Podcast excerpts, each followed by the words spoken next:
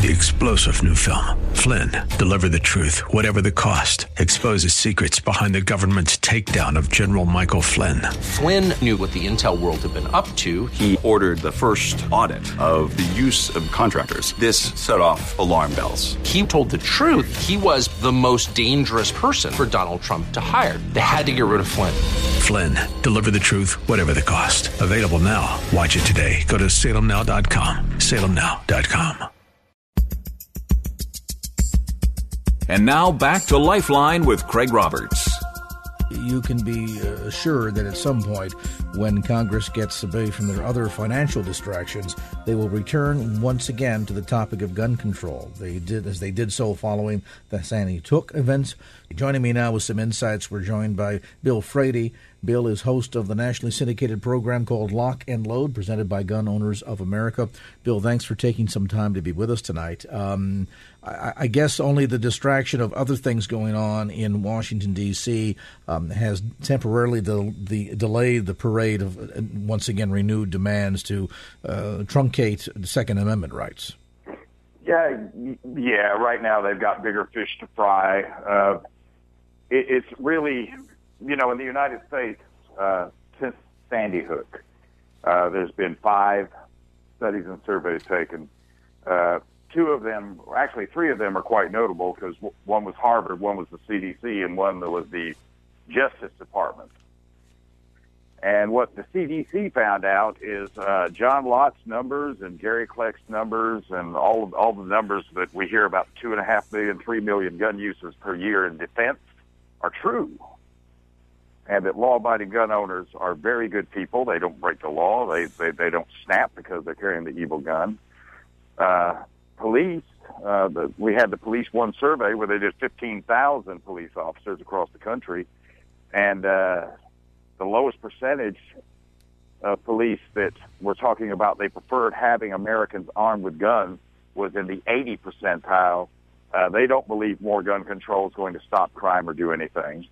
Uh, then, of course, we had uh, the Pew Research Center, and uh, I think I've named them all now. Crime is down, forty-nine percent. Defense, gun violence, violent crime across the board is down half of what it was twenty years ago. It, it's a non-problem, and but that's not why they're pursuing gun control. So that's why they continue to pursue gun control. It has nothing to do with personal safety or uh, preventing crime, because gun control doesn't prevent crime; it it uh, motivates crime. Well, and you know the the absolute irony in almost without failure every one of these cases, from the White House, I'm sorry, from the uh, Wire story that I'm reading right here, um, that suggests that the uh, potential woman in this uh, event there on Capitol Hill today, thirty-four-year-old Miriam Carey, um, a dental hygienist from Connecticut who, quote, was described by sources as having a history of mental illness, close quote. Certainly in the case of uh, the Naval Shipyard shooter, a history of mental illness. There seems to be a common thread in almost every one of these cases. As eager as Congress is to try to move in and outlaw guns, how come nobody's attempting to try and outlaw mental illness? Well, that's because they would have to treat it differently. Um, uh, Doctor Keith Ablow is a psychiatrist that writes for Fox News, and he, he was talking about Aaron Alexis, and Aaron Alexis could have been redeemed. Most of these people could be redeemed, but what happens is they go to a they go to a psychologist or a psychiatrist, and they get some over-the-counter, well, over oral medication like Paxil or Ritalin or Zoloft or one of those psychotropic compounds, and that really doesn't address their issue. The ones that are deeply, I mean, Aaron Alexis, he did everything but uh, write out a letter, big block letter. Somebody needs to help me. He went to the police. He went to the V A. He had shoot. He had two shooting incidents prior to uh, getting cleared to work at the Naval Shipyard, um, and and still nobody did anything. He and I, and ironically, nobody are looking at any of the psychiatrists involved in this and saying, "Gee, we need to do an investigation into potential malpractice here because of the failure of the mental health professionals to aggressively respond or react to the obvious cry for help." Uh, you know, I don't know if the, these guys fall under the uh, the heading of medical misadventure, but um, if you want to go after the two biggest killers in the United States, or two, and, I think the average is two and a half million people die unnaturally per year. And the biggest killers are alcohol and tobacco, and then medical misadventure, which kills about two hundred thousand people a year. And I don't know if these, these poor people that uh, fall through the cracks of the mental health system could be listed under medical misadventure, but they uh, they certainly need to they need to take a very serious look at, at, at the way they're treating these people. One of the states that, that ironically has um, come across fairly unscathed in terms of this kind of widespread bloodshed in uh, in recent years, and yet has taken some of the hardest line against gun control, is uh, the state of California. Um, yeah. There is now an attempt to try and, and and I guess at the end of the day, you'll have to help us understand this, Bill. Uh, it, it seems as if it's now gotten down to an attempt to try and outlaw hunting rifles. Well, what they want to do is they all want to outlaw all semi-automatic rifles that have a detachable box magazine, which abandons all pretense beyond the assault weapon ban. Now, you, you got to understand, first of all, assault weapon, the term assault weapon is a term that was coined by the uh, Violence Policy Center, which is a rabid anti-gun group. And they termed that back in nineteen eighty-eight as, as a way to uh, cause an emotional reaction to the description, assault weapon. Uh, not a target pistol, not a sporting rifle. Uh, the, the same rifles, by the way, are referred to by the Department of Homeland Security as personal defense weapons. But um, in the hands of, of a civilian, it becomes a, an assault weapon. And uh, now they've abandoned all pretense, and they're going just about everything that launches a bullet. Well, the Remington that was used in the naval shipyard shootings, uh, what I understand to be a simple pump-action shotgun, does that suddenly come under the category of an assault weapon? Uh, well, they, one state had a buyback not too since the D C shooting, and uh, one of the buybacks somebody bought uh, turned in a pump shotgun with an extendable stock, and that was the that they uh, claimed they had collected an assault shotgun. Um, One one characteristic that uh, all weapons, and, you know, shotguns arguably, uh, are in Aurora, James Holmes killed twelve people. The first weapon he turned on the moviegoers was a Remington eight seventy shotgun. And uh, my theory, he probably killed eight people with the shotgun before he went to the center fire rifle. Because a shotgun up close is devastating. It, it is much more dangerous. Uh, At fifty yards, a, a shotgun with the right kind of ammo can take out a car. What this is, is, is simply this. With with uh, the so-called assault weapons, the military lookalikes that have the same uh, semi-automatic capability as a true assault rifle does when it's in semi-automatic, if they ban those, first of all, it's not going to have any impact on crime because more people get killed with hands and feet every year than they do with any sort of long rifle. They know that, so they ban those, or they, they heavily restrict those. And that has no impact on crime, and crime continues on. So then they come back, and I think what you've got in California is you have this happening now. They come back when that first go-round, that first restrictive go-round doesn't work, and they come back and say, well, we didn't ban enough. And they keep on banning and banning until one day you've got a single-shot rifle that, uh, you know, and, and still, you know, that weapon is lethal. I, they, they, what? What Senator Leland Yee and a lot of the politicians in California want is a fairy tale land. It's a land that does not exist. There is no gun-free utopia. That genie is out of the bottle. The criminals are not going to pay attention to it. Well, and we know clearly from the battles over these kinds of issues in times past, the last time we had um, California Senator Dianne Feinstein uh, jump on this bandwagon with both feet and insisting that we needed to uh, permanently ban assault weapons, et cetera, et cetera, et cetera, and how terrible they were and that people should not be carrying guns. And then we find out, oops, she's got a concealed weapons permit. I don't have a problem with her as a senator carrying, but when there is sort of the elitist attitude that certain people get to have guns and others don't, you know, it comes down to one basic thing, that uh, as we see this continued push, it's not addressing the real problem here, number one.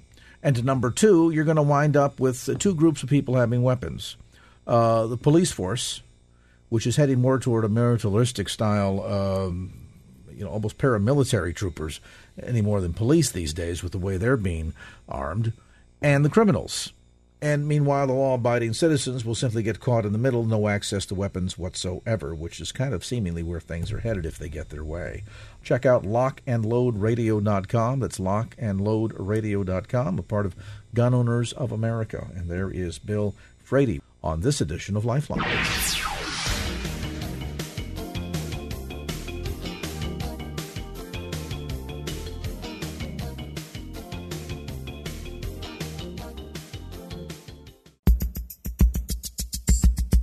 And now back to Lifeline with Craig Roberts. There is an idyllic formula for life, and I think we all know how generally it goes. You have school-age crushes, you fall in love around the age of seventeen or so, then you're off to college by eighteen, you marry your high school sweetheart by twenty-two, buy a home, raise a family, retire, you die, and someday you're buried by your surviving children. That's the idyllic formula. Of course, we know that contrary to that, life often hands us something quite different. And when that formula falls out of order, it can create a tremendous amount of pain. It can cause people to be stumbling in their relationships, both spiritual as well as with their relationships on the horizontal plane. How do you go about recovering from life when it happens out of order? Joining me today in studio is Pamela Prime, author of When the Moon is Dark, We Can See the Stars. And Pamela, welcome to the program. Thank you, Craig. Your life kind of happened out of order, in a sense. It did. Particularly so, and I think that every parent who's heard of these stories immediately gets that sort of quickening in their hearts that, oh, I never want that to happen to me, that sense that we are supposed to be buried by our children. We're not supposed to bury our children. Mm-hmm. And yet that happened to you not once but twice in a relatively short period of time, and then compounded with a divorce after many, many years of marriage. How did all that impact you in terms of your viewpoint on life and your relationship to God?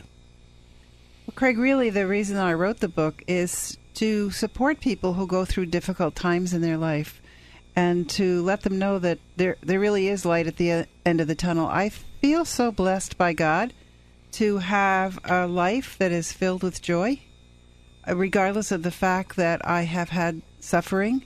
And I wanted to share that with people and give people hope and also support people who are going through something at the particular moment that they may have read the book or be reading the book.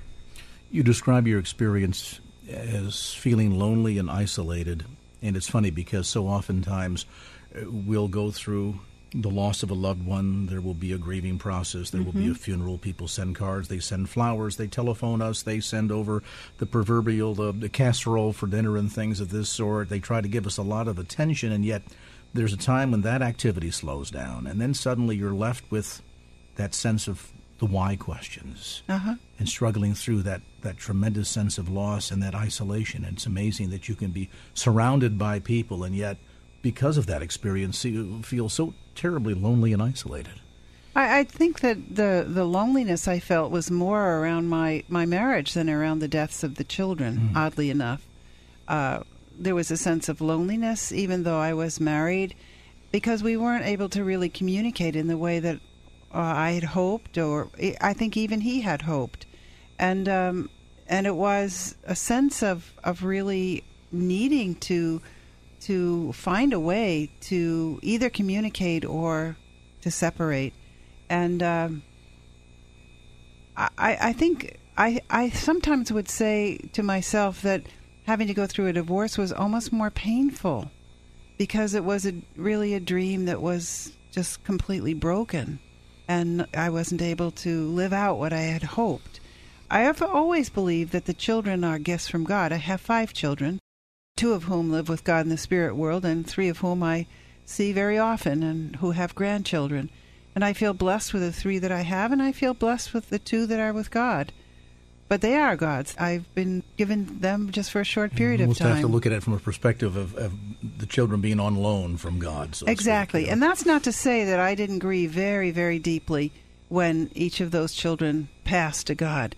You mentioned about that tremendous sense, though, of isolation and loneliness over the marriage. And it's yes. interesting because as much as I point to um, how we will have a grieving process and, and culture provides for mm-hmm. uh, sympathy cards and acknowledgement yes. of the loss and things of this sort, but that really doesn't happen around a divorce, does no, it? The death it of doesn't. a marriage, you don't, no. you don't get people don't send you cards, you don't no. get flowers. I think people who have had to go through divorce really understand that no one would do that unless they absolutely had to, that it's a it's a very painful thing to have to do. And um, I often I often think, what if I didn't have to do that? What if if the marriage were still there? And yet it it wasn't. And I have to acknowledge that it was just the way it was meant to be. Was it important for you to come to a point in life, Pamela, where you grieved for the loss of that? Oh, I grieved deeply. I grieved deeply even before uh, I I separated from my, my husband, because I could see it coming, I could feel it coming, and there was some way that, you know, it's like a wave, we couldn't stop it. And um, I'm, I'm going to cry myself to sleep because I knew that's what I was going to have to do. A lot of people go through that experience, be it the loss of a loved one that's very near and dear yes. or a marriage, and those past injuries, those old wounds, they, they continue as, as untreated, gaping wounds that continue to fester and oftentimes hinder our spiritual progress and certainly hamper our relationship with God and with others. Did you find yourself going through that? What what set you on the spiritual journey that you took to sort of get reconnected with God in a deep way and to go looking for, for a lot of the answers that you sought? Well, when Maggie died, she was four months old. I really wasn't involved in spirituality. I went to church every week, and I had a relationship with God that I think was significant. But I didn't have any awareness. I hadn't done a lot of reading or studying. It wasn't until Sean died, and Sean died when he was sixteen. He took his own life. But at that point, I was studying theology, and I was much more aware. I also had experienced the death of a child, so I knew I wasn't going to die. Uh, with Maggie, I, I didn't know if I could continue living. I, I wasn't suicidal, but it was the pain was so great that how does one live, you know, with that level of pain? And that had been a, a difficult childbirth, as I recall. It was a book. very difficult childbirth. Then yes. you went through postpartum depression, which I don't know at that time. Did we even really understand? Did we have a name for it at that no, time? No, I, I, I, I don't think we did. Uh, I don't know. I think people did understand that there was some some sort of hormonal change that was happening that, that women who just gave birth would be sad. But with Maggie, it was the shock of having a, a C-section and and and just I just was completely undone at her birth. She almost died at her birth. I was saying, that that must have been a particularly painful because it was a challenging childbirth. Yes, and and both of your lives were at risk at one point. Were they, they were not? Yes. So to get through all of that and kind of have the we made it through. Right. She survived. I survived, right. And then four months later, this huge black dark cloud rolls in on top That's of right. your life with sudden her, infant death, her loss. Yeah, that sets a lot of people into a downward spiral that some folks unfortunately never really recover from. That's right, and I do a lot of work with people who have lost children, and I don't know if I could say overcome, but I have regained my strength emotionally and. I've spent a lot of time with the pain, feeling the pain with God and asking for healing. Do you think that's important? And I ask that, Pamela, because so often our society is is created in a fashion, or we're encouraged in a fashion to try to avoid pain or anesthetize pain. People go through different things in life, and I can't handle it, so they reach to the pill bottle, they go to the booze, maybe they begin overeating. There, there's something in there, or become a workaholic. Something in there that distracts them from going through the pain. And I'm reminded that Christ certainly never promised us that there would be no pain. In fact, right. we're reminded in Scripture that the rain falls on both the just and the unjust. And so that sense maybe of the importance of learning that we are capable in Him and through Him to go through the pain as opposed to going around it. That's exactly. And I think being a Christian, I could sit with Jesus and I could, He could understand me and I could sit with Mary. I'm raised Catholic, so Mary has been always important to me in my life. She, she knows what it's like to lose a child. She does know she? what it's like to lose a child. And so she became a, a great companion for me as I grieved the death of my children. And w- with Sean particularly, I, I think I had the wisdom to understand that if I didn't feel the pain and allow myself to really experience it, that I would never be to the other side. I, w- mm. I would have done something to anesthetize myself. And it becomes a... a major stumbling block, doesn't it? I mean, if you, if you don't go through the grieving process, if you don't, in a sense, legitimize the pain, sometimes we want to hide it because we don't know how to handle it, or society is telling us to buck up, hang in there. Exactly. I bet there were people that said, well, now, Pamela, but you still have three other children. What oh, about them? Yes. Is this somehow you're going to have that, uh, or, you know, uh, slap on the forehead moment and say, oh, of course, what was I thinking? Right. People sometimes just don't really understand, do they? No, and they so don't. In their, in their effort to try and be kind, they're actually heaping more more coals upon our heads unwittingly. Well, you, you said it in the beginning that uh, this losing a child for many people is their worst fear, and so they don't want to see you in pain.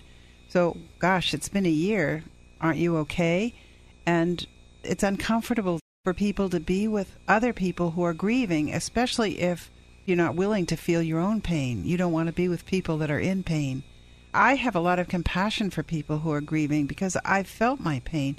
Not to say that I, there won't be another moment where, where I'll experience an aspect of my past that I need to spend time with God with.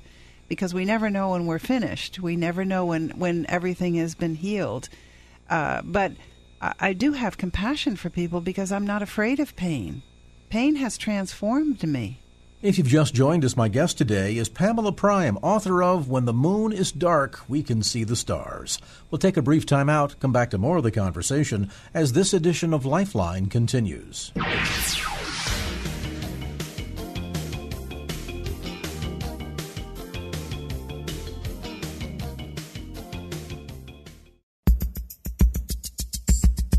And now back to Lifeline with Craig Roberts. Welcome back to this edition of Lifeline. Joining me today in studio is Pamela Prime. Now, Pamela, you touch on a very valid point that I want to have you sort of underscore, bold, and italicize for a moment. And that is that we never quite know when we're done with it all in the sense of that, that healing process and right. that grieving process. We, we tend sometimes to be... take such a, a formula approach to this. A very close friend of mine who lost her husband two and a half, three years ago commented to me the other day that, you know, I'm really having a tough time because I'm not over it yet. Mm-hmm. And I thought about that statement, and it occurred, I, I finally said to her, I said, you know, is this something you really want to get over? You were married for, what, forty-five, almost fifty years? Is that something you want to get over?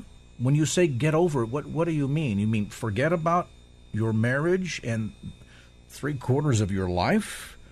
Are you saying that you want to forget all of the pain? And maybe part of the problem here is that our approach to pain is to avoid it or to be anesthetized from it instead of growing through it. And it seems like what you discovered is walking through Scripture, you realize that this was a process that we don't go around, but we have to go through, and that yes. we can actually grow through that pain, and that that process is not necessarily something that's instantaneous, like, you know, a cup of cold water in the microwave and thirty seconds later you got boiling water. That it might be a lifetime.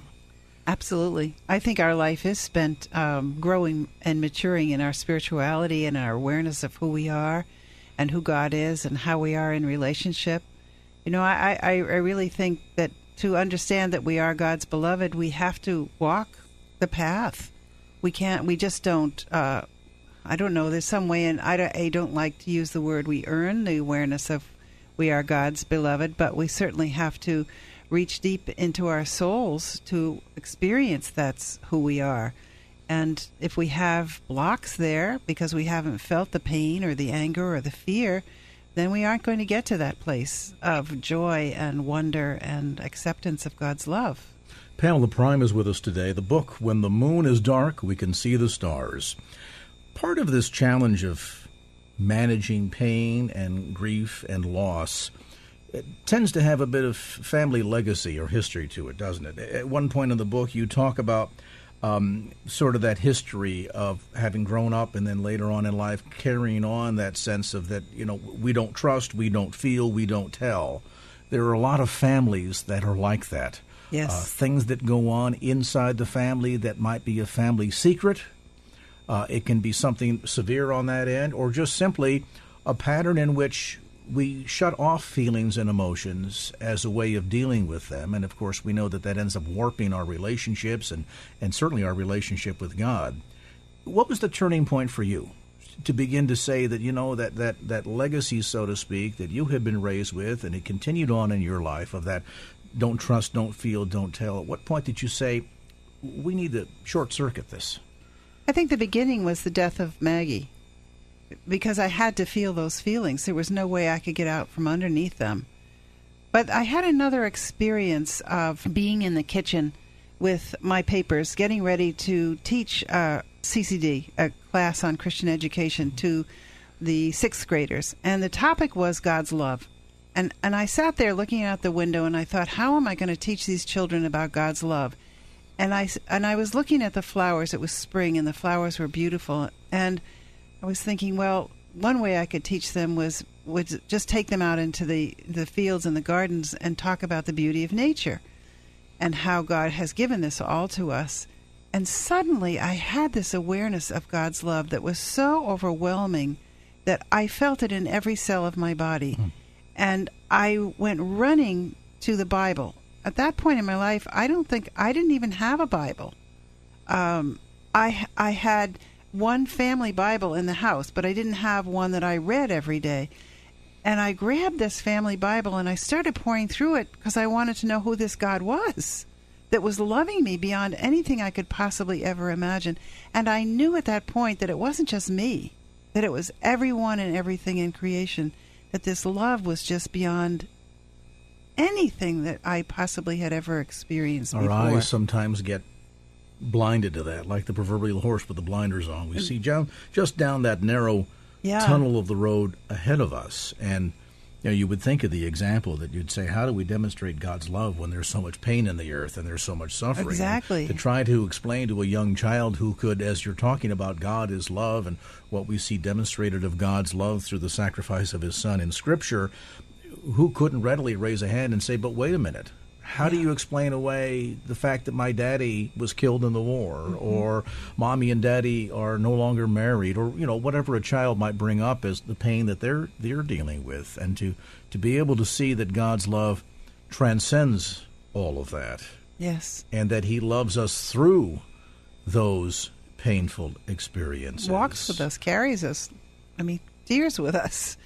And uh, I, I think sometimes we focus so much on what's wrong that we forget about focusing on what's exquisite and on, on God. Do we have to work hard? That passage in Scripture comes to mind, labor to enter into his rest. Do we have to work hard to labor into experiencing his joy? And I ask that question because some people may just want to plop themselves down in a room and say, okay, God, make it all happen. Yes. This is a journey, isn't it? It definitely is a journey. You I mean, talk that... in the book about praying and fasting mm-hmm. and reading, and you even went back to school. You were studying uh, theology with the Jesuits. Yes. There's some effort at this, isn't there? Well, there is an effort, but there's also uh, there's also the experience of God causing that effort. Do you know there's some way in which I was called into prayer and called to study and called to search and called because the longing that I had in me that I was feeling was really God longing for me. Mm. And it was my response. And the deeper you go in, the deeper he draws you in. Well, yes. You find because that you're true? Because then you're available mm. to God for those calls. So it's it's a really it's a love relationship, really. And um, I think that lover wants all of us. He does indeed, doesn't he? Yes. On this edition of Lifeline, Pamela Prime is with us today. We're going to take a brief time out, have her share some closing thoughts as this edition of Lifeline continues.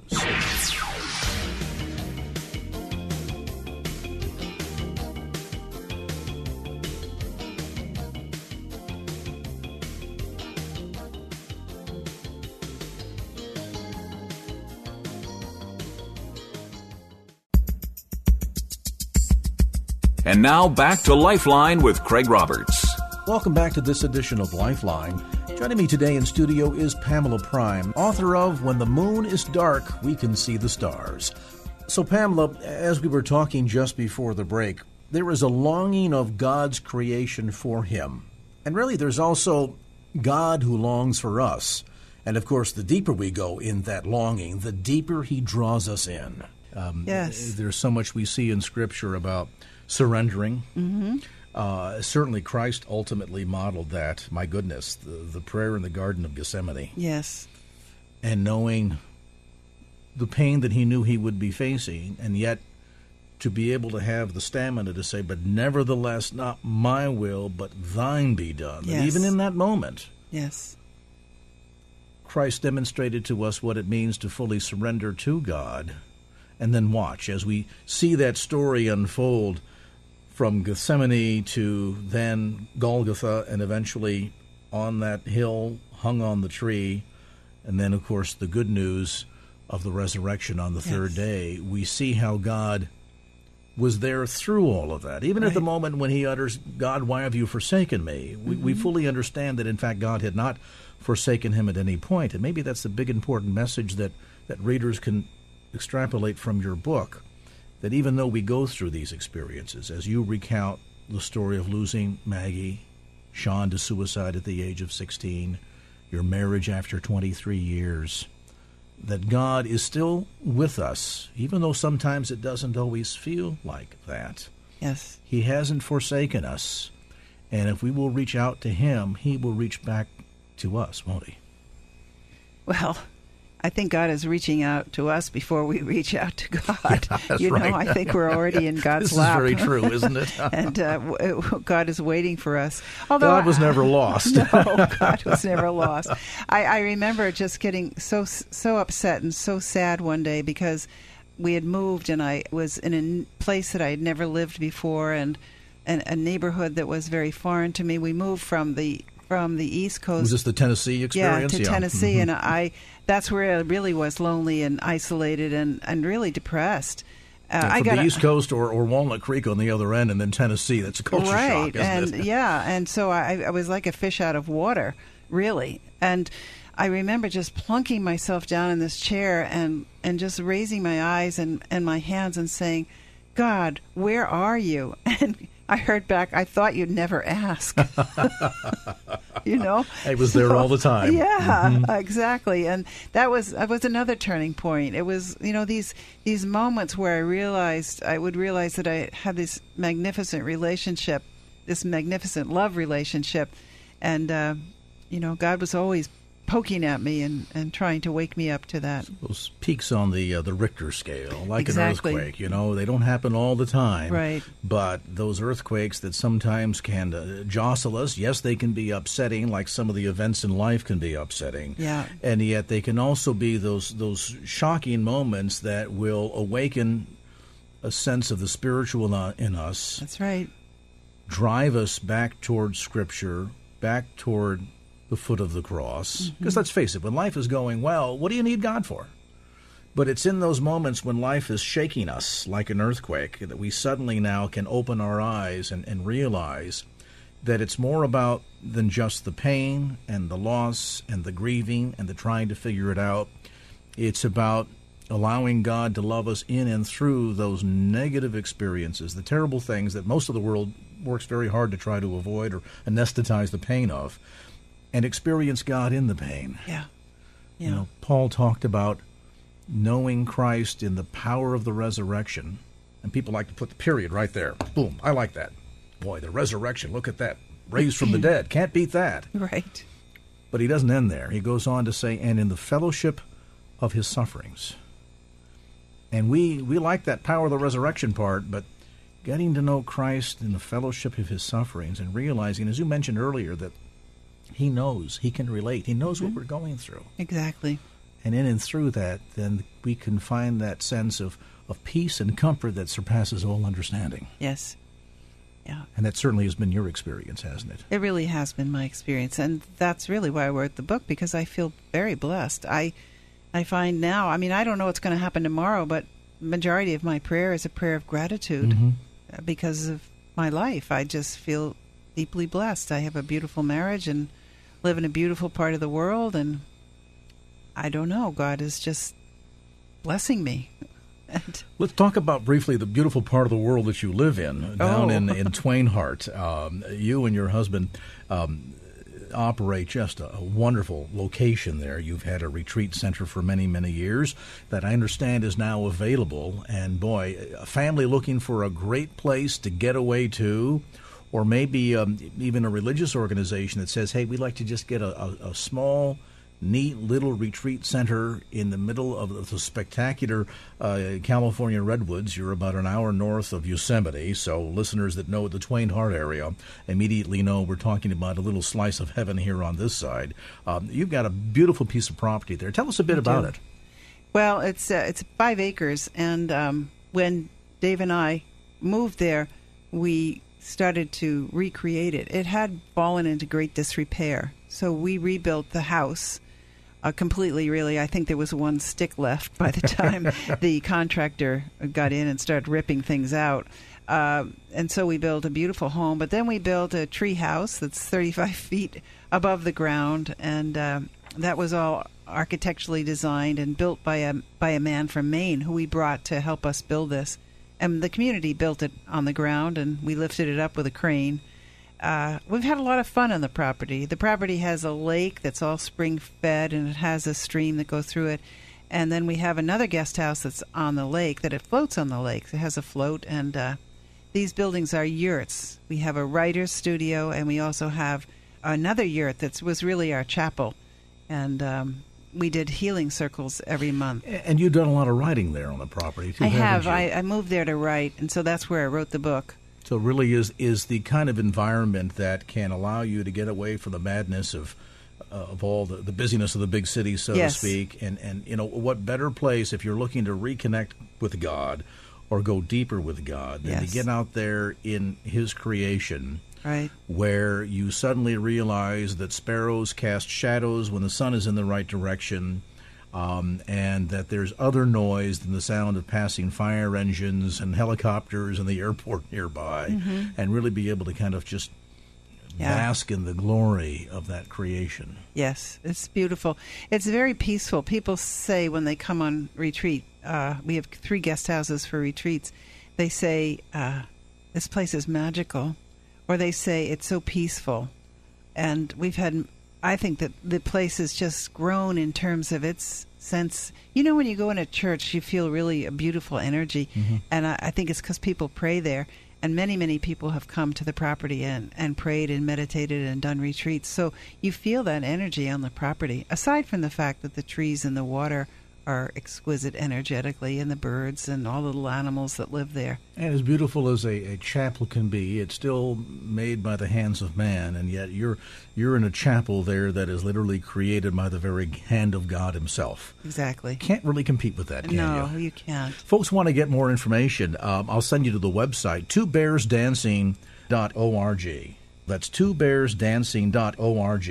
And I want to thank Pamela Prime for dropping by and sharing today. It's been great to visit with you. Thank you, Craig. More information again on the web, two bears dancing dot org.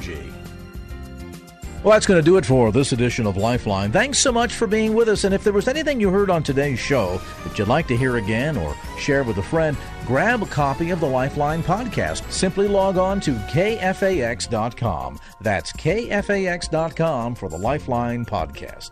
Our producer is Wanda Sanchez. I'm Craig Roberts. Till next time round, remember, just don't keep the faith. Get out there and share it, and make it a great evening. So long.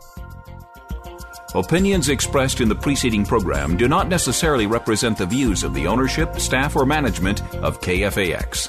Copyright Salem Communications, all rights reserved.